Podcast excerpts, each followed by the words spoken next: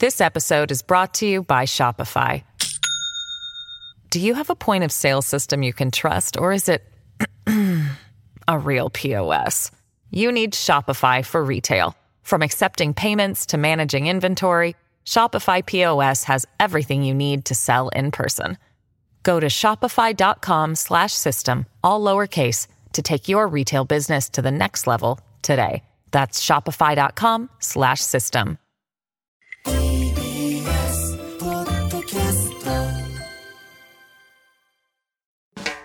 発信型ニュースプロジェクト。荻上チキ。セッション。発信型ニュースプロジェクト荻上チキセッション。荻上チキと。南部ひろみが生放送でお送りしています。ここからは特集メインセッション。今日のテーマはこちらです。メインセッション。探求モード。マイナンバーカードをめぐって相次ぐトラブル。デジタル社会におけるプライバシーの権利とは？マイナンバーカードの活用拡大に向けた改正マイナンバー法などの関連法が今月2日の参議院本会議で自民公明などの賛成多数で可決成立しました。この改正法の成立によって現在使われている健康保険証は廃止されマイナ保険証に一本化。今後社会保障税災害対策だけでなく自動車の登録美容師や建築士など国家資格の更新外国人の行政手続きなどマイナンバーの活用範囲が広がり便利になるとされています。申請率がおよそ80%に近いマイナンバーカードですがここ数ヶ月で様々なトラブルが相次いで発覚。マイナ保険証に別人の情報が紐付けられていた。コンビニで住民票などの証明書を発行したところ他人のものが出てきたなどなど不安な報告が届いています。先進国などではすでに先行するマイナンバー制度。なぜ日本のマイナンバー制度はトラブルが相次いでいるのか。そして IT デジタル社会の中で私たちのプライバシーの権利はどうなっているのか専門家とともに考えます。それでは本日のゲストをご紹介します。中央大学総合政策学部教授の宮下博さんスタジオにお越しいただきました。宮下さんよろしくお願いいたします。よろしくお願いいたします。はいお願いしますえー宮下さんの、えーご専門はプライバシーや個人情報保護についてなど主な著書にプライバシーという権利個人情報はなぜ守られるべきかビッグデータの支配とプライバシー危機などがあります。はい普段は宮下さんはどういった研究をなさっているんですか？はい。プライバシーや個人情報をめぐる現実に正規している問題について分析をしているとともに、まあ、各国の法制度の比較を通じてプライバシー保護法制のその背後にある思想や哲学とは何なのかというのをあぶり出すことを、あの研究テーマとしております。はい。まあ、プライバシー、個人情報法、これに関する、まあ、具体的に想起している、まあ、実際にある例というものをもとに、まあ、あの背景まで含めて分析されているということなんですが、これまではどんな研究や、えーそれからどんなテーマを取り扱ってこられたんですか？え比較的比較法の研究に力を入れておりまして、うん。まあ、アメリカ実は興味深いんですけどアメリカっていうのは連邦レベルでいまだに個人情報保護法がない国なんです。ほこれに対して対象国である対象の地域であるのがヨーロッパ EU でして世界で最も厳格な個人情報保護法制、まあ、一般データ保護規則 GDPR と呼ばれますけども、う。うん。まあ、両極端なあの体制一つのプライバシーといいますとカタカナ言葉で西洋かから来た輸入品だと思いそうですが、うんうんそこには大西洋の中で巡るアメリカとヨーロッパでは全く異なる姿勢がある、はいではなぜそれが違うのかということを勉強してきました。うん、なるほど。あの、今の話の中でも、そのプライバシーと、それから個人情報という話がありましたが、これはあの、別の概念ということになるわけですか？え厳密に申し上げますと両者は違います。プライバシーというのはあくまで私的な情報で非公開の情報を指しますけれども、うん。例えば我が国における個人情報保護法というのは一般に公表されているインターネット上に出ている情報も保護の対象となっています。それは個人情報である限り保護されるということです、はい。その場合、個人に関する情報というのは、例えばどんなものがそれに当たるんですか？えあの皆さん氏名などすぐに思いつきそうですけれどもそれだけではありません。はい。個人に関する情報というのは、例えばインターネットの閲覧履歴。そこからさまざまな情報がむ結びつけばこれは X さんが購入した商品閲覧履歴からその X さんが例えばアメリカのニューヨーク・タイムズで出された記事ですけれども、うん女子高生が購入した履歴をもとにその女子高生が妊娠しているのではないかということでベビークーポンをそのご自宅に送った、はい。まあ、そういった閲覧履歴をもとにその人が妊娠をしているかどうかコロナにかかっているかどうか、うんまあこういった広いものが個人情報に該当すると理解されておりますな。るほど。つまり名前とか電話番号といった個別の情報だけではなくて、そこからこうプロファイルされたような人格や性格も含めて、まあ、個人情報に今後はなり得ていくんでしょうか？おっしゃる通りです。あの個人情報というのは、まあ、さまつな情報、それ断片一切れの情報では何か分からなくても、それが別の情報と結びつくことで、特定の個人を識別することができる。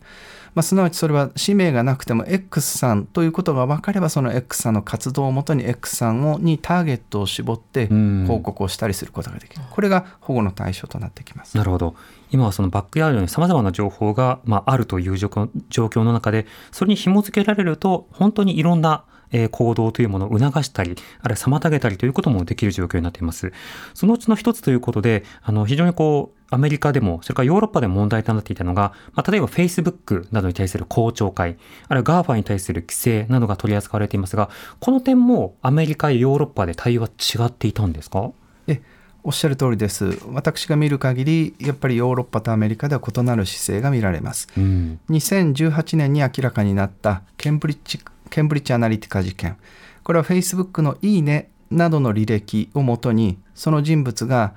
アメリカの大統領選挙でどのような投票行動をするのか。いいねの履歴が実は集まりますと約85%の確率でそのある人物が民主党支持派なのか共和党支持派なのかが分かると。うん。まあ、こういった事件が起きて選挙に使われると民主主義を歪める事態まで発展しました何気ないクリック一つが民主主義投票行動まで左右するという事態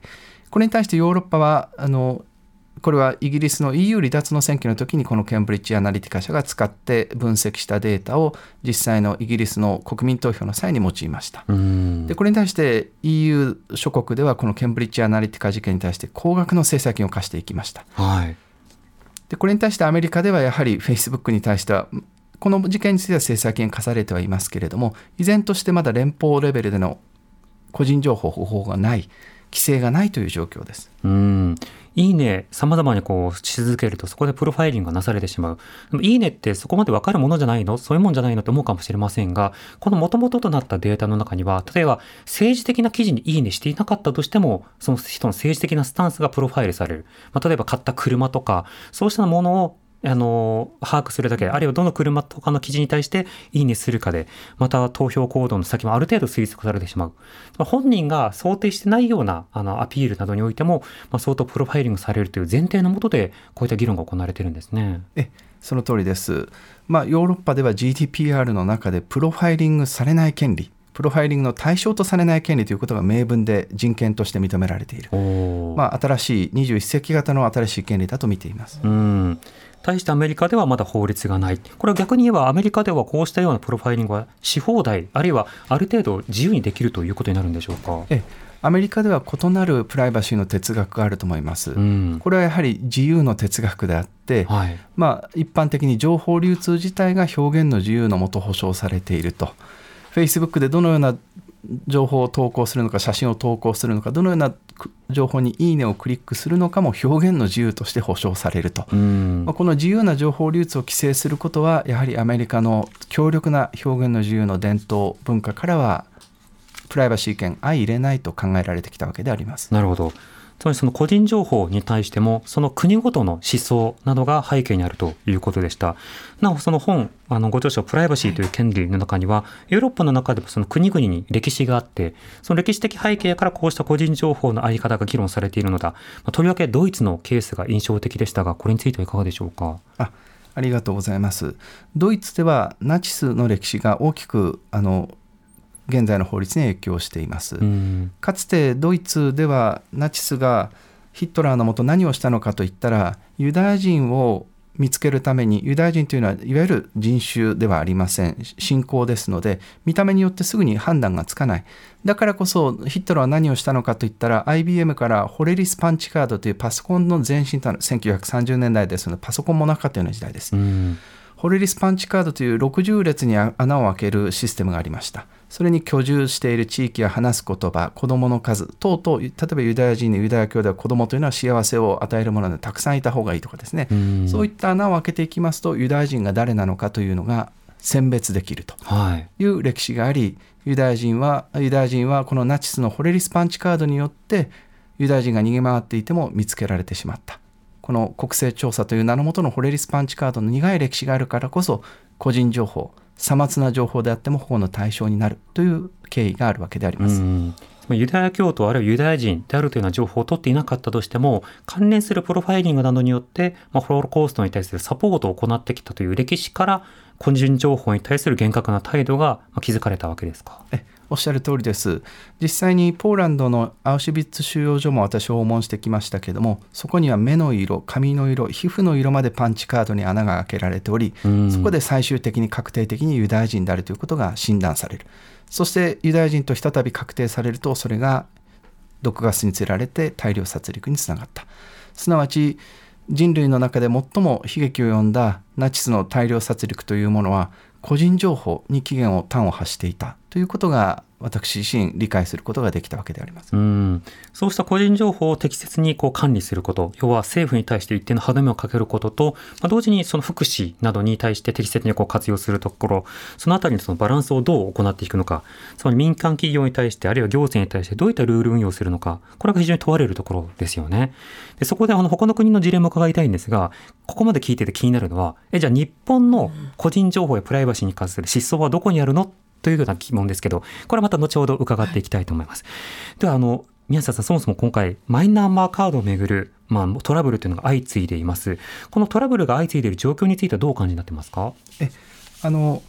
マイナンバーカードのこのトラブルというのはカードの交付というのは2016年1月から交付が始まってもう7年経っています。はい。でここの数ヶ月でやはりトラブルが相次いでいるというのはその多くがヒューマンエラーですけれどもやはり急速なカードの交付カードが急速にあの拡大交付して交付が拡大していったことに伴い現場でのマンパワーが追いついていないだからこそヒューマンエラーが起きてしまったとやはり政府の請求な進め方が一つの原因ではなかったかこれをもう少しスピードを落としながら徐々に進めていけばこういったミスは防げた場面もあっただろうと考えております。うん。まあ、一つはその締め切りを設けたこと、あるいはそのマイナポインマイナポイントなどでこう推奨したということ、まあ、なども含めて、まあ、いろいろとこうスピードを上げていくということになれば、まあ、こうしたの出来事が生じうるということですね。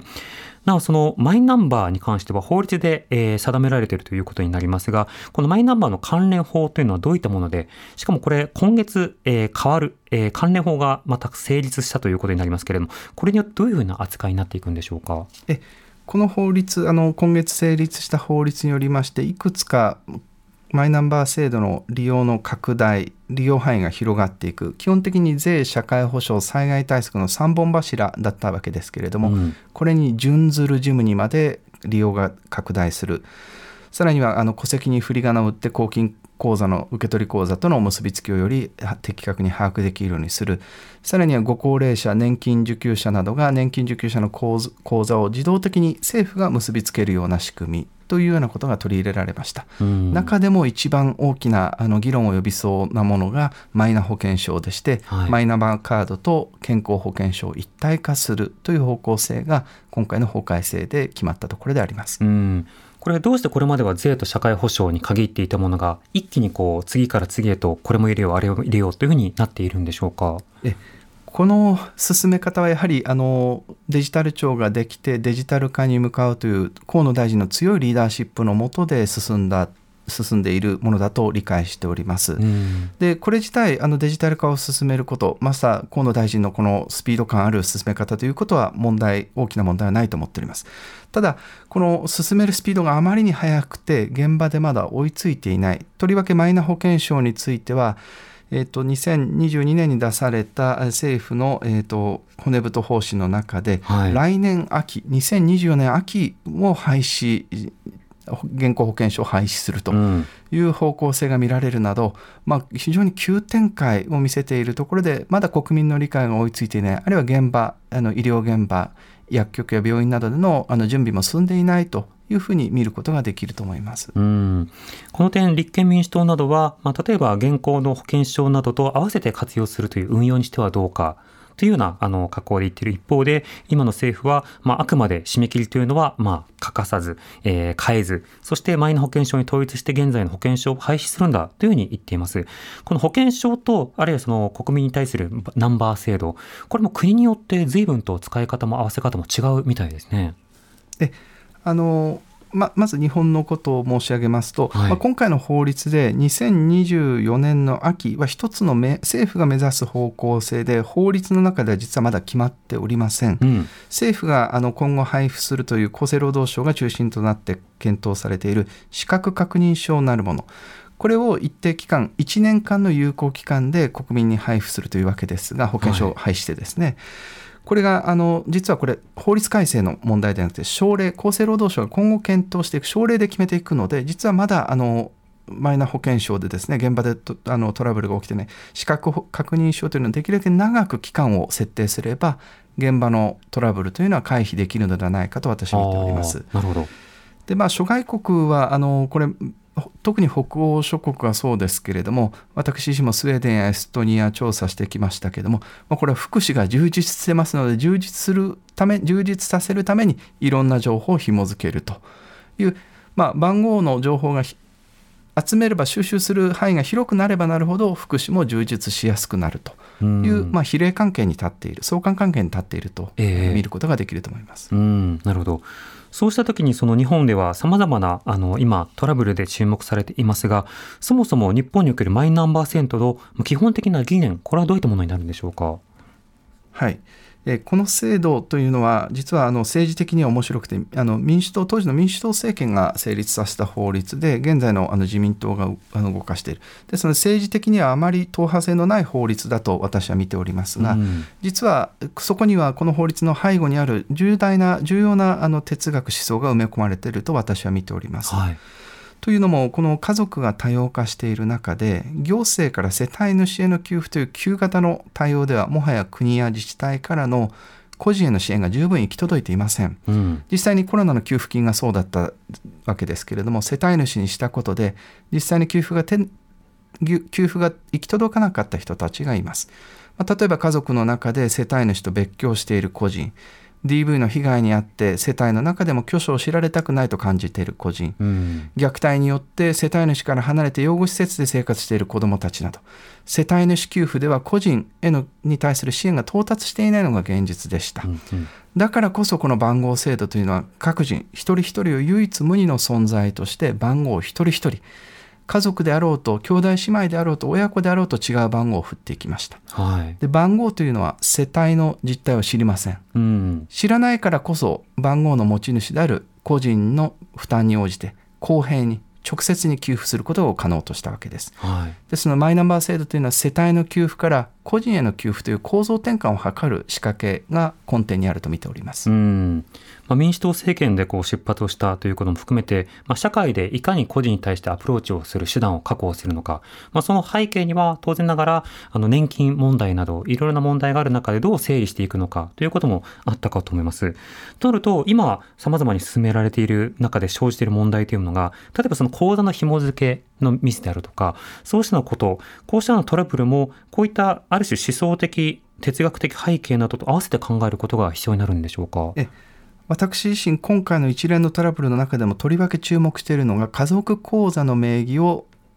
登録できてしまったという問題です。うんこのマイナンバーの法律というのは正式名称が行政手続きにおける特定の個人を識別するための番号の利用に関する法律です。はい。あくまで個人を着目した個人の制度です。うん。そして公金受取口座の登録を定める法律においても預貯金者の名義のみすなわち個人の名義のみを登録対象としている。はい。世帯ではなくて一貫して個人を起点としているのがマイナンバー制度です。マイナンバー制度というのは個人と行政との関係においてシステム上の個人主義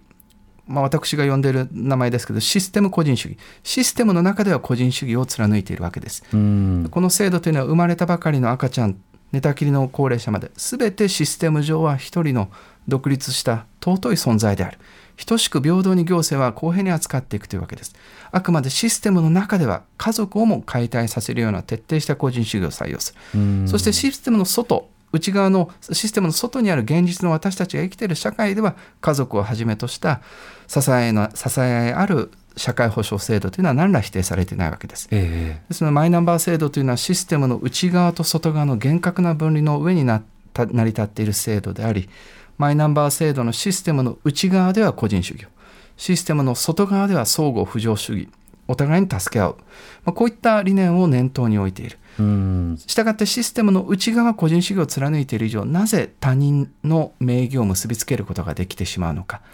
家族であっても一応別人格として扱うのがシステム上のあの設定ですのでこの問題は哲学に関わる問題ではないかとすなわちマイナンバー制度が前提としている個人尊重の理念個人主義という、まあ、思想や哲学に反するのではないかと見ているわけであります。なるほど。これあの実際にまあ制度上システム上は個人主義であったとしても社会上は例えば家族の中で口座を持っているのは一人だけであるとかあの家族の口座というのは父親が管理するものだというようなそうしたようなその風習やあある種風土というものは今でも残っているところあると思うんですね。そうしますとこのシステムとこうした風習とのミスマッチというのが現状生じうるという余地はあるんでしょうか？えあの現状生じうる余地があると思います。だからこそあの政府が公表した数によりますと約13万件。まあ、こういった親の口座、まあ、当然昨日生まれた赤ちゃんの銀行口座ってないわけですので、うん。親の口座を登録する。というのはあの当然のことだと思います。はい。まあ、これはあのやはり政府がこのシステムシステム上は個人主義を取っています。個人へあくまで給付するシステムなんですよと、まあ、そうしなければ虐待に遭っている虐待をしている親の方にこう政府からの支援が行き届いてうん。必要な子どもに支援が行き届かない、うん。まあ、そういったあの例を想定しますとやはりシステム上は個人主義を貫くしかなかったんだと。そのように考えております。うん、これまたあのもう一つ伺いたいのはこのシステムの問題といった時にマイナンバーカードというカードを配ることのあの問題とマイナンバー制度もうすでにこう多くの人たちに適用しているという問題。これはそれぞれどういうふうに位置づけて考えればいいんでしょうか？えカードはあくまでツールです。身分証明書だって本人であることを証明するものです。で今回あの問題となったのはそのカードに入っている紐づいている情報が別人のものが入っていたというような話です。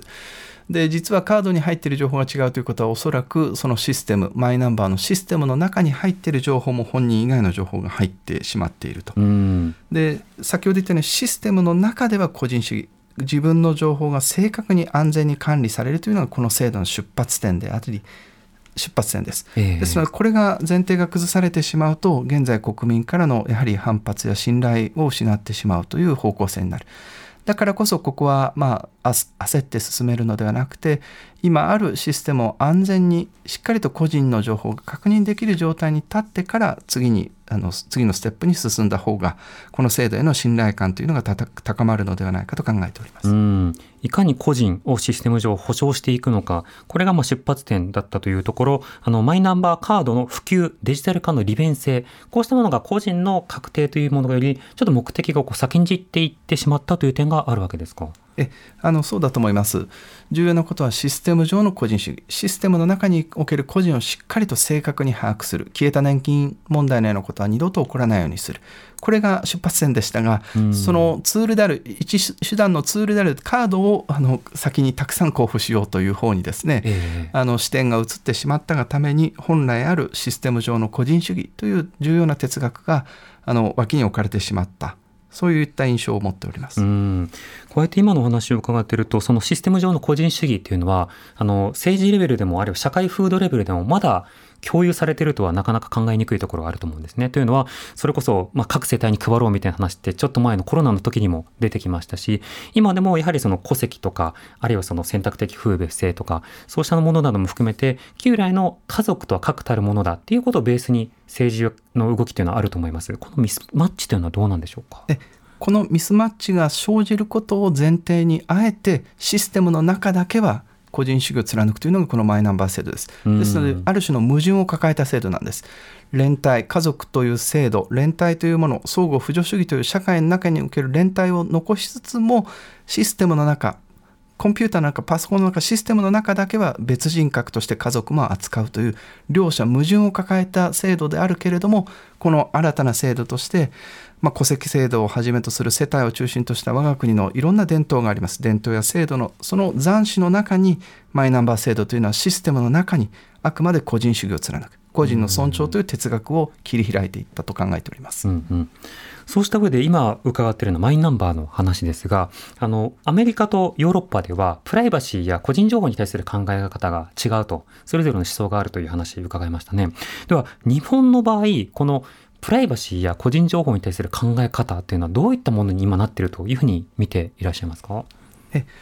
あの一つのあの参考となる最高裁判所の判決が今年の3月9日だったと思いますけど下されました。はい。これマイナンバー制度が憲法に違反しているかどうかという訴訟でありました最高裁判所の結論からすると憲法が保障するプライバシー権には違反しないというふうに結論付けました、うん。その理由付け最高裁の言い回しですけれども各行政機関それぞれの行政が分散管理しているのがマイナンバー制度ですですので個人情報がみだりに外部に流出する恐れはないだろうと。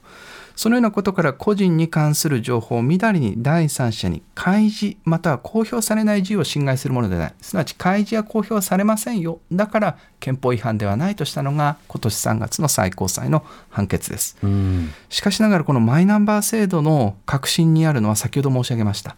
あくまでシステムの中にいる個人その個人を保護することがこの制度の核心ですうんうん。したがってシステムの内側から外側に個人情報が流出するというのはこの制度の核心をついているわけではありませんはい。むしろシステム個人主義システム上の個人主義という哲学からシステムの中にいる個人が本当に保障されているのか保護されているのかというのが重要となりますですのでマイナンバー制度においては例えばシステム上勝手に個人情報が書き換えられたり納めたはずの年金記録が正確に記録されなかったりあるいはシステムの中にいる一部の情報だけを切り取って個人像を分析することで行政がその個人に不当な決定を下す、うんまあ、こういったことがやはりプライバシー権の本質であり本来マイナンバー制度を通じてプライバシー権論ずるべきプライバシー権とはシステムの内側にいる個人をどう保護するのか、ということだったと思っております。なるほど。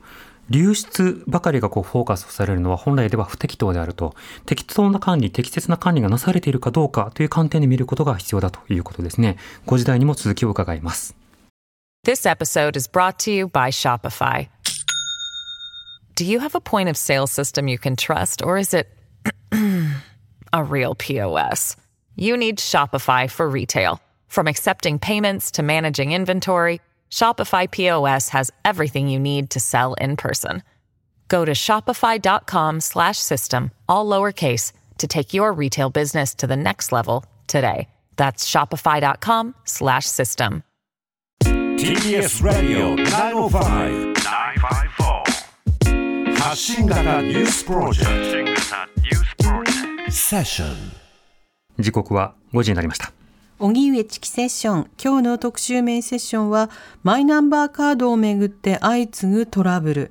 デジタル社会におけるプライバシーの権利とは、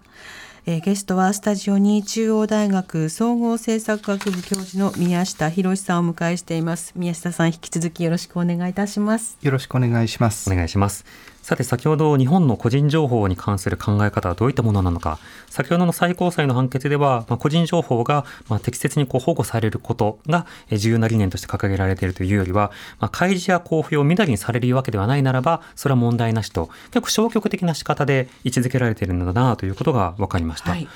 ただ、ツイッターでこういった指摘もあります。最高裁で個人情報を流通しないから、プライバシーの深海では当たらないとしておきながらも、他人の年金見えちゃったりしてる時点で、その判決も意味ないじゃないか。スイピさんの投稿ですと。つまり、理念上はそういうふうにしてないから問題ないとしながらも、運用実態がそれに反してるじゃないかという指摘なんですが、この点いかがでしょうか？そこはおっしゃる通りです。あの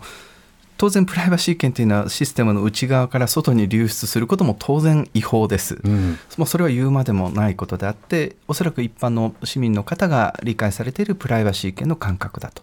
ただ先ほど私が言ったのはそれよりも怖いのがシステムの内側にある個人像が勝手に操られたりその個人のこれまでの正確に収めた行政との手続きのき記録履歴がしっかりと残されないこと歪められてしまうこと、そちらが潜在的にこの問題だということを申し上げました。どちらも、あのそこは問題だと思っております。なので適切な管理こそが必要になってくるわけですけれども、その管理というものが、例えば漏洩だけではなくて、例えば、えー消失、改ざん、あるいはそのデータの不備、まあ、どういったような問題になったとしても問題であり、なおかつそのデータの根源にある、まあ、個人の尊重、この理念が失われてしまっては元も子もないということになるわけですか？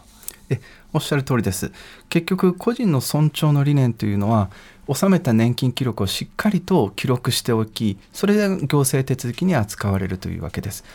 こシステムの中にいる個人のデータだけを切り取ってみてこの人間はこうこうこうだという形で行政が評価をしたり具体的に決定をすること。これを防止するためこれを防ぐためにあくまでシステムの中にいる個人も尊重する。うん。これがプライバシー権の基本的な発想ではないかと思っております。なるほど。例えば仮にその Facebook が、あの、まあ、行ったように、選挙期間中に行ったように、あの、納税者の様々なプロファイリングなど政府が行って、この人は滞納しそうだから先回りしてこうしよう、みたいなことをしてれば、それは当然、今の観点から見ても不適切な取り扱いの代表的なケースということになり得るわけですか？えおっしゃる通りです。まあ、現代的ないわゆるソーシャルメディアをはじめ GAFA というのは、まあ、静かに心地よく皆さんのパソコンやスマートフォンに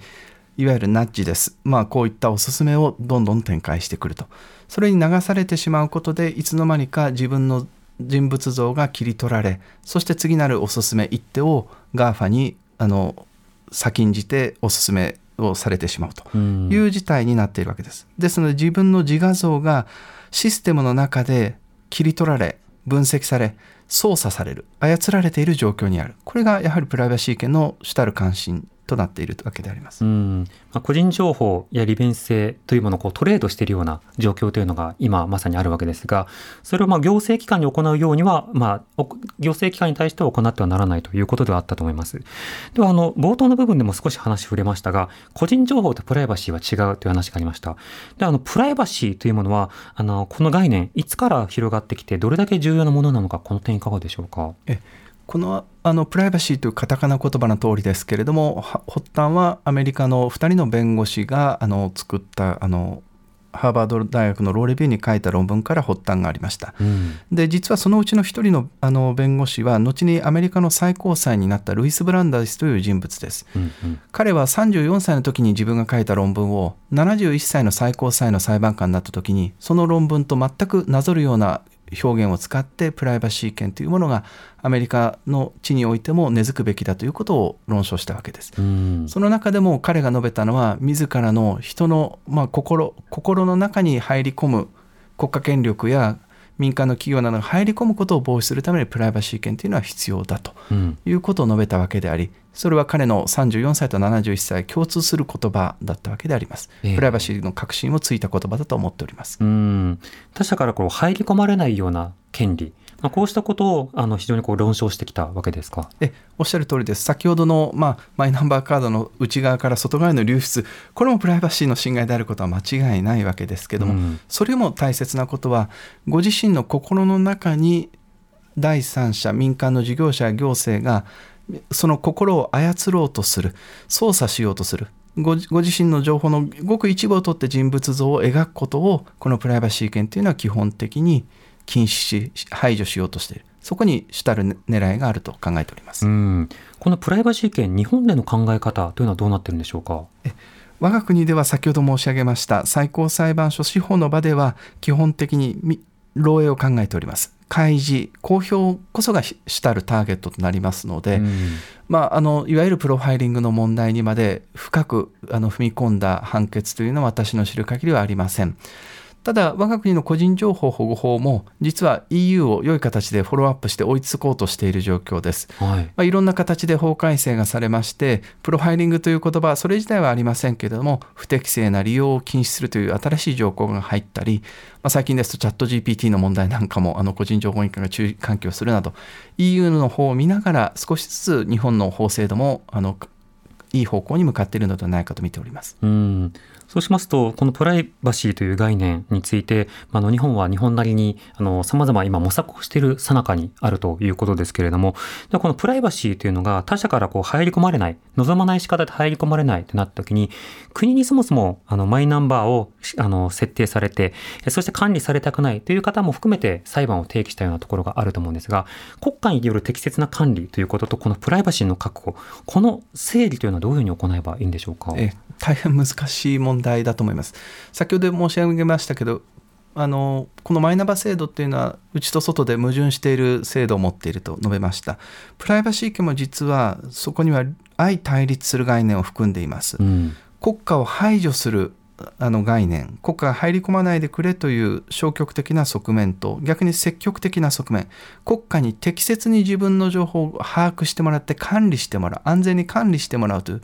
両者二律背反矛盾しそうですが両者は一貫すると自分のことを適切に自分として管理してもらいそして自分の欲しない時には干渉してくれ干渉しないでくれということであくまで自画像を中心に置いて自画像を保証すること。これがプライバシー権の核核心にあると考えればうん。両者は決して矛盾しない。自分のことを正確に把握してもらいそして自分に対する不必要な干渉を排除するこれは両者矛盾しないものだと私は考えております。うん、その論理的なその矛盾のしなさがその政治と結びついた時にあのどの方向性に行くかによってまた現れる方が変わってくると思うんですね。例えば具体的なその貧困状態にあったあった方に対してはあの窓口に申請してこなかったとしても一定のこう給付というものをよりスムーズに行うような制度と結びつくのかそれもこの今後所得把握などと結びつくことによって脱税を絶対許さないっていう方向の監視には強化されるけども再分配などにはこう使われないというようなことになったりすると監視の方が強いけれども個人の尊重がこう緩められるというような運用もあり得ると思います。今後のこういった懸念点などについてはいかがでしょうか？え現実の問題としてそれはどちらに揺れるかというのが注目していかなければいけないと思います。結局私自身は一連の多くのトラブルというのがありますけれども基本的にはですねあの現場のヒューマンエラーのような問題っていうのはあの合法来楽のような姿勢があってもいいと思いますけれども哲学の核心に触れるような問題については国民がやはり見ていかなければいけないこの哲学というのはシステムの中における個人の尊重この個人の尊重に対して圧力をかける干渉をかけるような監視の目線がし視点が強くなった時うん。これはやはり個人強い個人。私の言い方ですと強いシステムと強い個人という言い方をしますけどシステムを強力にして、そしてそのシステムが強くなりすぎれば個人を監視する道具になります。同時に個人が強くあれば自分のマイナポータルを通じて自分の情報をどの機関が行政がですねチェックしたかいつでも確認できるようになっています、うん。ですので強いシステムと強い個人というのを両者の緊張関係に立った上でデジタル化と個人の尊重という両方のあの方向性を進めていくことができるのではないかと考えております。うん、とりわけ今回はその医療というところで注目をされて医療に関しては多くの方にすでに権利があるだろうという前提のもとで今の議論があったりするわけですがでは分配となった時にあのそもそも政府が直接個人に対して支給してくれるケースってこれまでコロナが発生するまではあまり想定されてこなかったわけですよね。一方であの時困ったから今紐付けをしてるんですっていうふうに政府は言うんですがということはこれから何かあった時には政府が個人に対して振り込みをしてくれるようなそういった社会になるんですか？いや、実はそれは口実で、あくまでみんなに登録してもらうだけのまあ呼び水であって、宣伝文句だったんですよとなってしまうのか、どう揺れるかわからないので、ここの監視が必要だということになるわけですか？でそこですので今回のマイナの哲学に従ってどちらの方向に進んでいくのか見ていかなければいけない。その分配の給付この制度のできたあの当時の2011年の社会税と社会保障の大綱にはこの制度というのは個人を監視するツールではなくて通常この番号制度っていうのは昔は税を把握するためにですねうん。監視するツールだったと。いや発想転換をしていやこれは給付のためのツールなんだ世帯給付から個人への給付という発想転換なんだということが大綱には描かれてます。まあ、ですのでまずはこの大きな方向性を信じて個人とシステムの在り方を見ていきたい今後も注視していきたいと考えております。うん、なお漏洩や不正利用の被害が生じた場合あの今日も国会の中ではその謝罪はあったけど賠償の議論はないんですかっていう議論もあの立憲民主党の方から質問であったりしましたがこうした救済措置や保障についての議論しておくべき点というのはいかがでしょうか？この点はおっしゃる通りだと思います。2015年に日本年金機構が125万件漏洩した際、で2018年にも日本年金機構が中国の企業に無断で再委託をした際、いずれもこれは保証救済がありませんでした。うん現状では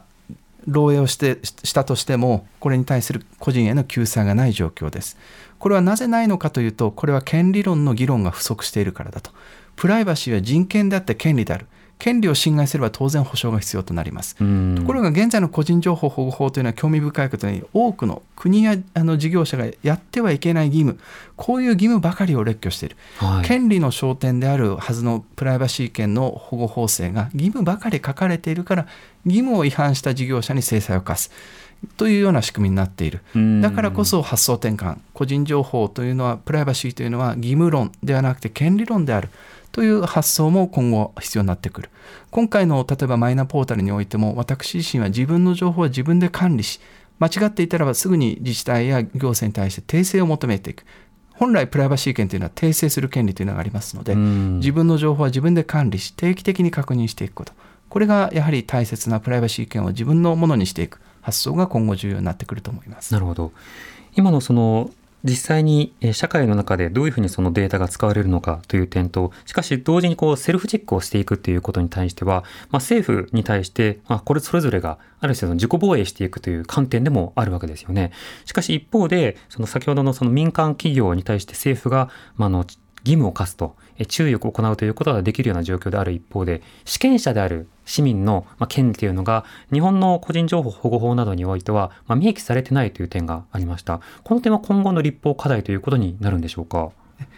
あのおっしゃる通りだと思います。立法課題であり、とりわけ AI などいろんな技術が進む中で、個人の人格、人権をどのように保障していくのか、その人権に対しての保障を設けること、救済を設けることが重要となってきます。で、実はこれは事業者、民間の事業者にとってもプラスに働く。なぜなら、いろんな義務が個人情報保護法には細かく列挙されています。うん何を守ればいいのか漏洩しないことばかりに目がいってしまって本来先ほど私が申し上げたようにシステムの中にいる個人をいかに保護していくのか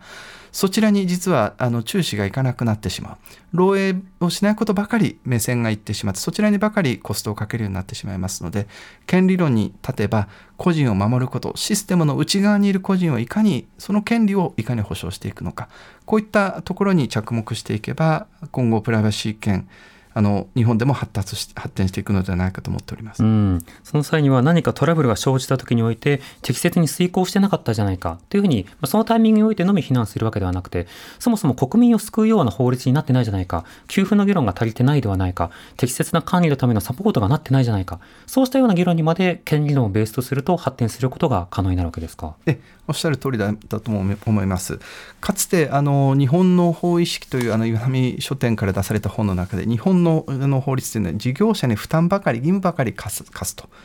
むしろ権利論に着目した方が事業者としてやるべきこと。何をすればいいのか。何のための個人情報なのか。うん。ということが明らかになってくる。なぜプライバシーを保護しなければいけないのか。という本来あるべき目的が見えてくるのではないかと思っております。な。るほど今回の一連のトラブルがなぜ問題なのかそれをまあ立ち返って考えることも必要になるわけですね。